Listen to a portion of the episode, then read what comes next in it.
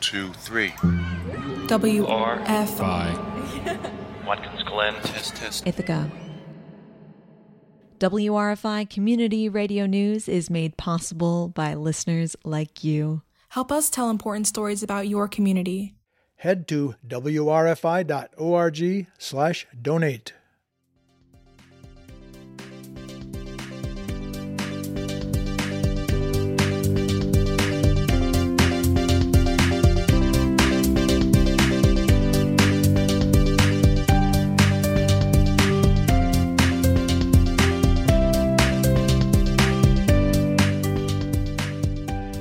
Live from the Kenny Ritter Studios in the historic Clinton House in downtown Ithaca, New York, this is WRFI Community Radio News for Friday, October 16th, 2020. I'm Michaela Savitt. And I'm Christian Matry. Our annual fund drive kicked off today. As you lis- listeners know, we shut down the station to all volunteers and the public on March 15th as the New York response to COVID 19 began to take form. Without missing a beat, my co host and our news director, Michaela Savitt, stepped in to host our nightly newscast providing essential local news updates about the pandemic and local voices heard nowhere else. And we know that having a fund drive in the middle of a pandemic is not ideal. We ask that if you are able to donate even just a couple of dollars to our station at this time, visit our website, wrfi.org forward slash donate and show your support for this station. You can also call 607 441 9734 and show your support for local news. All right, Christian, why don't you tell our listeners what's on our show today? Sure, Michaela. After the headline news, you'll hear a report from our healthcare desk comparing the costs of a medical visit in Stony Brook, New York versus Paris, France. Then you'll hear a tale from a story competition hosted by the local group Trampoline. But first, here's the weather forecast, courtesy of the National Weather Service. Tonight, a chance of showers with patchy frost and lows dripping, dropping down to the mid 30s. Tomorrow, sunny with with highs in the upper 50s, and tomorrow night it's mostly clear with lows in the upper 30s. Looking to Sunday, it's partly sunny with highs in the lower 60s. And now tonight's news for Ithaca and Watkins Glen. The local COVID 19 caseload numbers released yesterday from the Tompkins County Health Department indicate that there are five additional positive cases and seven new recoveries. Four people remain hospitalized, according to the county health department. That leaves 46 active cases of COVID 19 in Tompkins County. In Schuyler County, there is one new case of COVID 19 reported as of today. According to their health department, 18 ha- active cases have recovered, and six residents are hospitalized for complications from the virus. Ashley Dixon struggled with substance, abu- substance abuse in her in their 20s, and today Dixon is a collegiate recovery program specialist at Tompkins Cortland Community College, or TC3. Tompkins Weekly reports that Dixon and colleagues offer resources for students in recovery from substance abuse. TC3 is a member of the Healthy Workforce Network, a local group of area organizations that provide education and training to people who are in recovery and looking to gain employment. The Healthy Workforce Network is a program led by the Alcohol and Drug Council of Tompkins County, or ADC. Some of the member organizations are Challenge Workforce Solutions, TC3, Opportunities, Alternatives, and Resources, or OAR, of Tompkins County, Workforce New York, and the Tompkins County Chamber of Commerce. The grant funding supports college prep, TC3 admission, and educational supports, job readiness, career coaching, addiction recovery supports, and more. The 100 block of West Court Street will be closed for all of next week. Starting on Monday, October 19th, 14850 magazine reports. The city of Ithaca states that the street will be closed to through traffic due to construction for the Library Place development. During construction, Danella Line Services will be relocating underground telephone utilities. The block between Cayuga Street and Geneva Street will be closed, but access to the driveways will be maintained. Driver, drivers will be detoured to Buffalo Street. And now we are going to turn to our WRFI contributor and Ithaca Voice reporter friend Anna Lamb, who is currently in the field uh, of downtown Ithaca right now. There is a pro Trump rally going on, and as listeners can hear in the background, there are a lot of uh, cheers and um, cries right now. Anna, can you describe to us the scene um, and let us know where exactly you are at this moment? Sure. Hi. Uh, I am downtown at the Bernie Milton Pavilion where some counter protesters have actually gathered for a rally, uh, leaving the pro Trump ralliers back at the uh, local Republican headquarters that's over on Route 13 next to Bella Pizza. Uh, we were there for a couple hours and then the counter protesters decided to march downtown to hold this little gathering down here. I was receiving word late this afternoon that IPD and sheriffs were gathering in Wegmans parking lot, potentially preparing to intervene in the protest and counter protest. Can you speak to that, Anna? Do you have any knowledge of that? Yeah, I did see a couple of uh, Police Department cars and two sheriff's cars uh, come down to the scene and sort of block off that block where protesters were gathered. Uh, they blocked off that portion of the road for uh, maybe a half hour, and some ralliers gathered in the street. Uh, sorry if it's loud over here. That's okay. Um, but yeah, there was some police presence, but it didn't appear that anyone was arrested or anything like that. Um, and eventually, IPD and the sheriff's office vacated the scene. So then the road was open to traffic again after a little portion of time. So I was receiving notifications from the county at around 5 p.m. that Route 13 Meadow Street was shut down by CVS, which is at the intersection of West Clinton Street. Are you saying that's open as of now, as far as you can yep. observe? Yep, it's been open for uh, maybe a half hour at this point, maybe a little longer. So you're uh, you are in the midst of the counter protesters um, gathering, and I saw that um, Matt Butler, another Ithaca Voice reporter, um, was was at the scene where he was seeing um, like the counter protesters and the protesters kind of diverging. Um, can you talk about any of those interactions? that have happened so far, if you were there as well? Yeah, so at the actual uh, Trump rallying point at the Republican office over on 13, uh, there was some fights that broke out between counter protesters and the Trump supporters. Uh, it doesn't appear that anyone was seriously injured, but you know, several small sort of scuffles broke out. Um, and some people were pushed around and some signs grabbed from the uh, Trump protesters. Mm-hmm. Thank you, Anna. Is there any? Uh, are there any other details you'd like to share with our WRFI listeners at this time? Uh, yeah, so I mean, there's about 50 counter protesters gathered on the Commons right now, and they are planning to have their own rally uh, on Sunday at the Bernie Milton Pavilion uh, at 2 p.m. Okay, thank you so much. Uh, Ithaca Voice reporter and WRFI contributor Anna Lamb joins us via telephone. She's at the uh, pro Trump rally where protesters and counter protesters uh, have gathered uh, on South Meadow Street, which is now clear. Uh, and we will look out for a story from you and Matt, Anna. All right, sounds good. Thanks for having me. No problem. And that is going to conclude our headline news for tonight. Coming up, we'll take a look at the cost of a medical visit in New York versus France, plus a tale from a story competition hosted by local group Trampoline. That's after the break on WRFI Community Radio. Stay with us.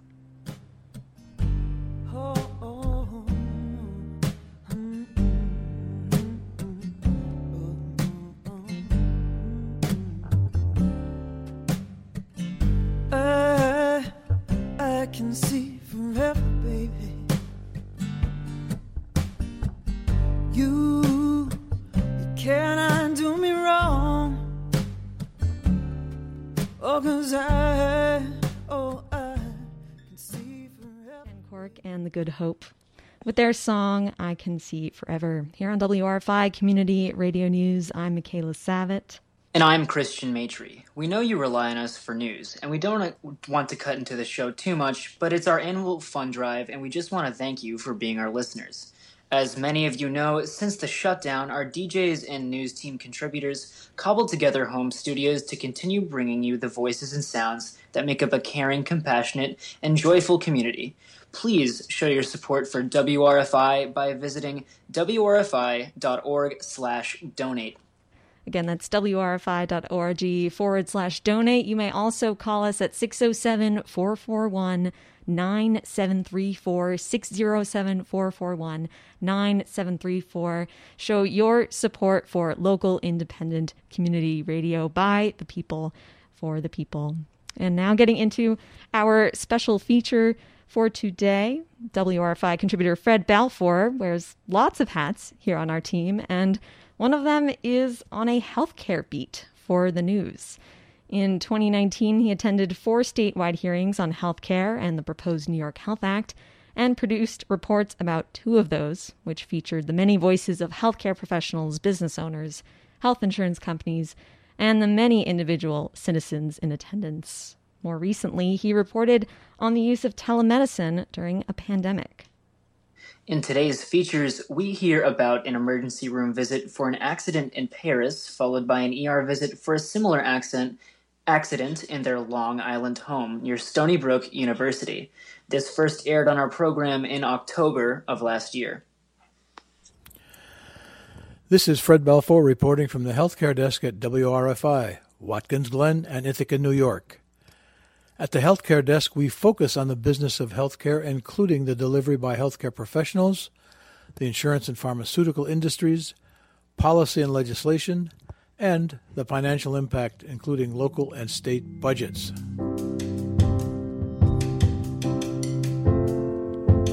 Today's episode involves healthcare delivery costs.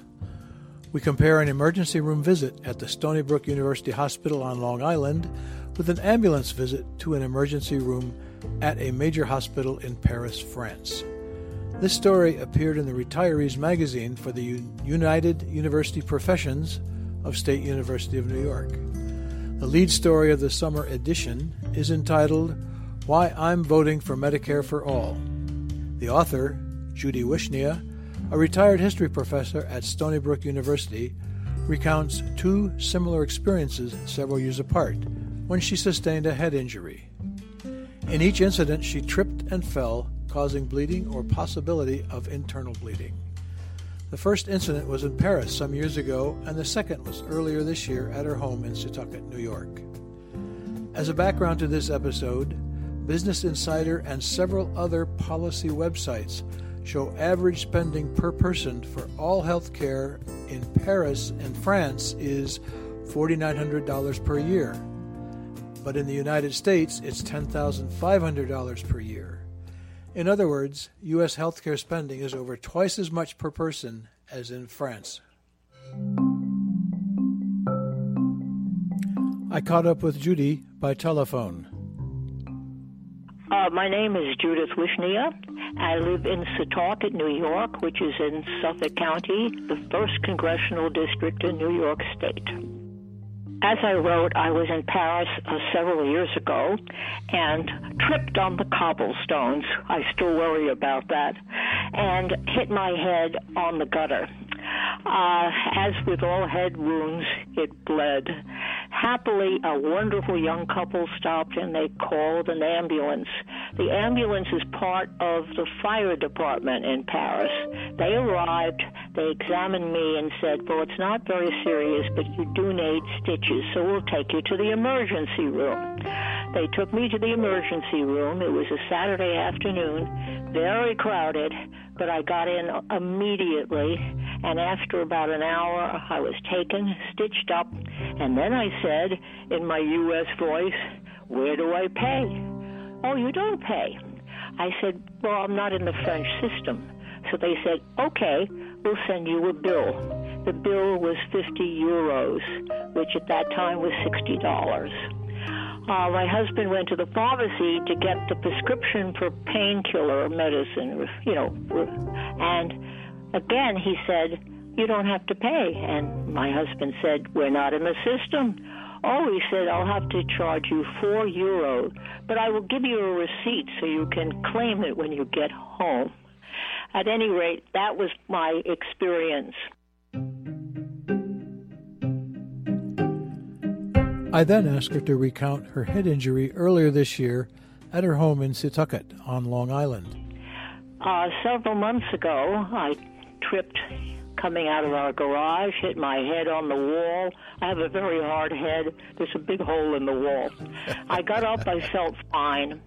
I have two adult granddaughters who live with me, and they immediately said, Oh, you must go to the emergency room. You might have internal bleeding. And I said, No, I feel fine, and it's Saturday. I don't want to go to the emergency room. Well, they cried. And so one of them drove me to the emergency room where I spent six hours. They took the tests, and then I just waited and waited and waited. And finally, they came uh, after I said we were too tired to drive home uh, and told me I was fine. So, great. Several weeks later, I got the bill and it was $7,700. Now, happily, I'm a union member. I have, and I have uh, Medicare, and so I only had to pay 70, but I was incensed. And I looked at it, and it was 2,200 just to enter the emergency room. Uh, and then I read an article in the New York Times which said that um, emergency rooms can charge whatever they want. And recently I went to, for hearing aids and I spoke to my doctor and he said, oh, he had a similar experience, okay? So it is not uncommon. Judy, the insurance industry advocates and lobbyists will state that a French style healthcare payment system, or for that matter, Canadian and British systems, will have long wait lines and long delays to receive health care. Can you contrast your experience with an emergency room in a Paris hospital with the emergency room near your home on Long Island? I was in the emergency room for six hours. They took the test, and it was a Saturday, uh, you know, Saturday night, and they just didn't give me the results until I I yowled. okay, by that time it was midnight, and I said my granddaughter is falling asleep. She won't be able to drive me home. Get me the results, because if you have a test, oh, I have a test with my physician normally. I get the results in ten minutes, uh, and. Uh, you know, I don't know why it was held up. It's Saturday night, I guess. Right.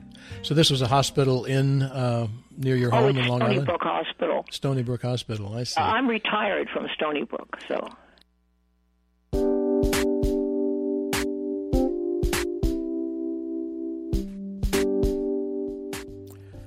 Judy, you've clearly spent some time in France in your academic career. Have you noticed any other differences between the healthcare delivery systems in America compared with the healthcare delivery system in France? Now, in France, uh, they pay taxes the way we do for Medicare, but they live two and a half years longer than we do because people are not afraid to go to the doctor, the emergency room, whenever they have any problem, which means they catch illnesses very early, and that's why they live two years longer than we do. Uh, the other thing is uh, for retirees, I'm a retiree, they have, uh, you know, uh, health care centers for people who are really in difficult circumstances. But mainly they try to maintain people in their homes and they use home health aides uh, who go and check every morning and every afternoon and get them dinner, take them for a walk. And it is so wonderful to see very, very old people in the street walking in their neighborhoods on the arm of uh, a healthcare worker. So it really makes a big difference uh, in your life. So that's the French system. I remember back in the 60s when we were having our family, we had three children and yeah. I was in the middle of moving from graduate school into jobs and so on, and I had to check carefully as I went to a job to see if the insurance and, and this is back in 1970 when you know companies did have pretty good health care, but I had to check the insurance to make sure that they would pay for a baby conceived not while I was on their plan. this is yes. pre-existing yes. conditions. and I remember when my second uh, son was born, it was New Year's Eve, and they kept urging me to uh, hold on so they could be the first baby born in the new year and stuff like that. And I said, "Are you kidding?" We were both graduate students, and uh, we needed to take off our income tax, even though it was only worth about seventy dollars to us. That was a mint. We had a deduction as of ten thirty New Year's Eve. Okay. This is wonderful. Thanks so much for your time this morning, and I'll be hey, back. Thank uh, you. Bye-bye. Have a good day, yeah. as they say in the supermarket. Okay. okay. And for the WRFI Healthcare Desk, this is Fred Balfour in Ithaca, New York. Fred Balfour with his October 2019 report about the cost of a medical visit in New York versus France. This feature and his other reporting for the Healthcare Desk on our program can be heard on our website, wrfi.org. And this is WRFI Community Radio News. I'm Michaela Savitt.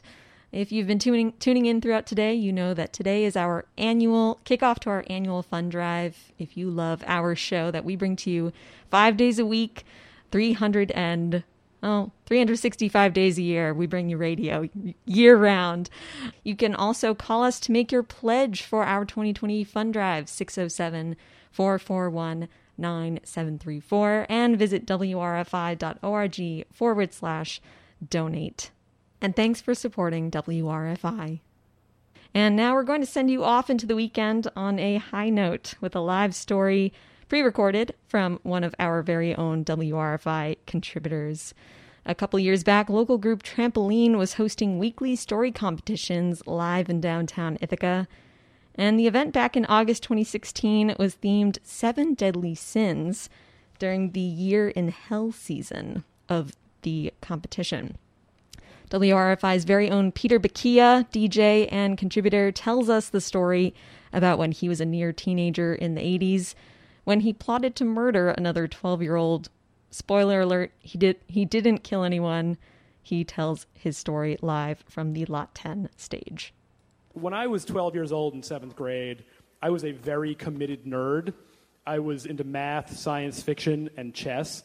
And I was a little sweet, like skinny kid with a, an awesome, like 1981 bowl cut going on, 82. And I spent my weekends like riding around on a bike with my friends, watching Star Trek, and playing Dungeons and Dragons. So basically, I was one of those kids from Stranger Things, if you've seen that show. That was entirely me. And part of being a nerdy kid in 1982 who was nice was like my part of the food chain was to get like picked on by bullies. And it was just part of my life. It was just something that you went through. And I'm sure many of you out there have been through the same experience. You like grew up as a kid and people picked on you. And most of the time it was really it was it was impersonal. It was like, you know, the tough kids, their job was to pick on the nerds, and the nerd kids, their job was to sit there and take it. And basically every day of my life went something like this. Hey loser, what, what are you doing? Um, my math. Only losers do math. this, this is math class? Uh, shut up, loser. Bam! And he'd punch me in the shoulder and walk away. And that was most of my life in like middle school, which it is for many people in middle school, unless you're like a big, tough kid. And, you know, I learned to live with it. It wasn't that big of a deal. I didn't enjoy it. It made me sad, but what are you going to do?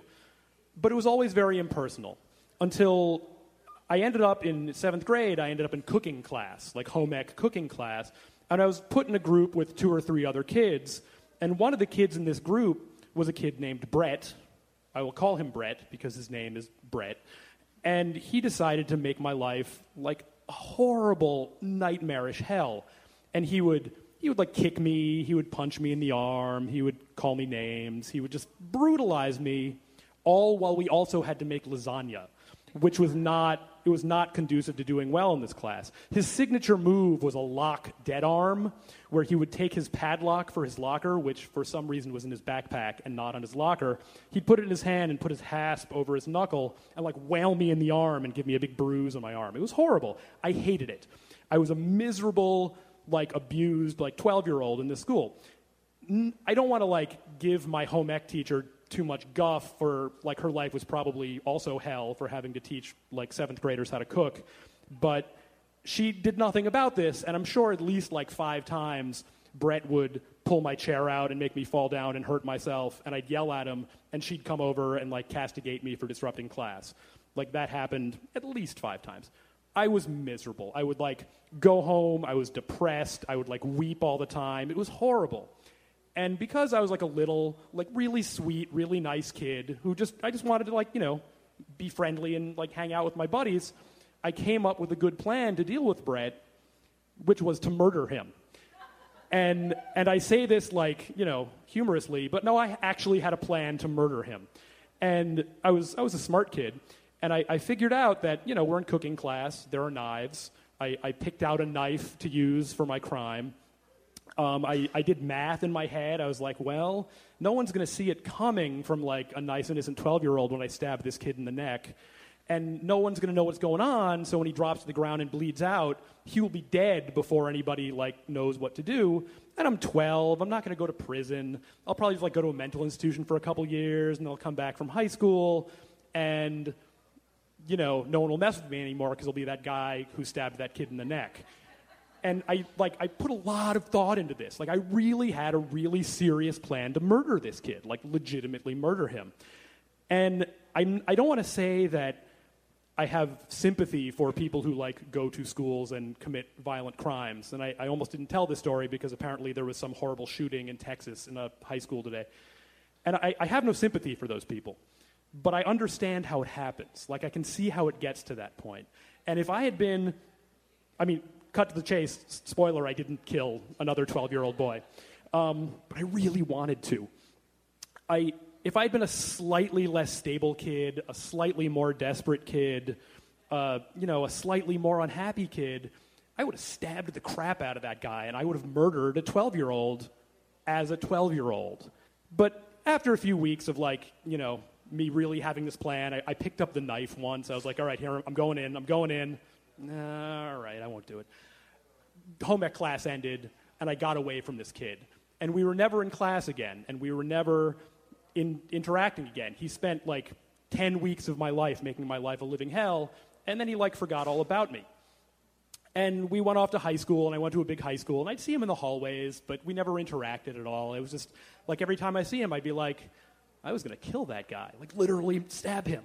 But nothing ever came of it. Until 25 years later, I was at my high school 20 year reunion, which is where all these all stories apparently go to. And I was in the bathroom because I went to a really big high school and none of my like close friends were at this, this reunion. And so I, I had a lot of free drinks at this expensive hotel. And so I was in the bathroom and I was peeing and I was, you know, washing my hands. And I, and I hear somebody walk in the bathroom and then somebody goes, Peter! And I kind of look up at the mirror and it's Brett. And this is, this is a dude I hadn't talked to in 25 years, and the last time I did, he was like punching me and making me miserable. And I'm like looking around, I'm making sure he's talking to me, and he's talking to me. I'm the only person there. And I'm like, hey, Brett, what's going on? And he walks up to me, and he grabs me by the hand, shakes my hand, gives me a big bro hug. And I'm just completely like baffled by all of this. And I'm like, hey, man, what's, what's go- going on? And he starts talking to me about his family and where he's living and his dog and his kids and catching up. And I have this sort of combination of A, I don't give a crap, and B, I wanted to actually murder you. And here you are giving me a bro hug in a bathroom. And so we chat awkwardly for like eh, a couple minutes. And I start walking out of the bathroom, and he goes, Dude, I'm really glad I got to see you again. And I kind of looked at him and said, Me, me too? WRFI contributor and DJ Peter Bakia with his 2016 performance in Trampoline's Seven Deadly Sins storytelling competition live at Lot 10 in Ithaca. Even though a even through a pandemic, Trampoline has continued to host live storytelling events online. We're teaming up with the group to bring these community voices right here to our program in the coming weeks, so stay tuned. And that will do it for our program today. If you value the local independent news stories brought to you by WRFI Community Radio News, please show your support for our program. You can call and make a donation of any amount to 607 441 9734. That's 607 441 WRFI. You may also visit wrfi.org forward slash donate. And thank you. The headlines at the top of our program were written by WRFI contributors Esther Rakusin and Anna Lamb. Today's feature producers were WRFI contributors Fred Balfour and w- former WRFI news team member Casey Georgie. Christian Maitre was my co anchor today, and I'm Michaela Savitt, WRFI news director and executive producer for our program. This Monday, October 19th, from 6 to 7 p.m., Join WRFI Community Radio for a discussion and call in show about the public health concerns surrounding the novel coronavirus pandemic. Our 11th COVID 19 town hall will feature your questions about COVID 19. Visit wrfi.org forward slash coronavirus to learn more. Until then, take care, be well, and have a good evening. You're tuned to listener supported WRFI.